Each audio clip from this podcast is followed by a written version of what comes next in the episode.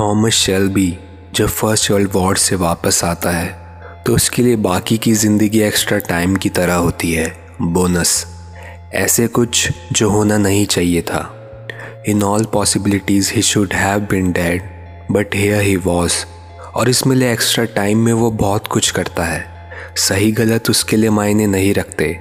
वो बस आगे बढ़ता जाता है। सोल्जर, गैंगस्टर, बिजनेसमैन, पॉलिटिशियन लेकिन बार बार इस मिले एक्स्ट्रा टाइम में भी वो खुद को स्थिति में लाकर खड़ा करता है, जहाँ उसे सब कुछ छोड़ वापस से एक सोल्जर ही बनना पड़ता है।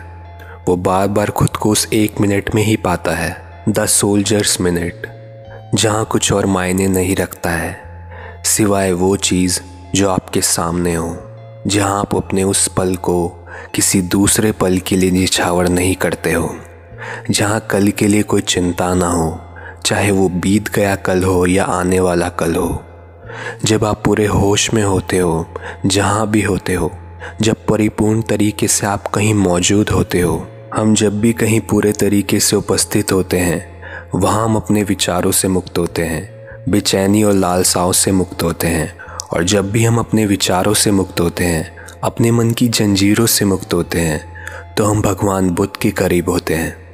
हम भी वही अनुभव कर पाते हैं, चाहे वो पल भर के लिए ही क्यों ना हो, एक मिनट के लिए ही क्यों ना हो।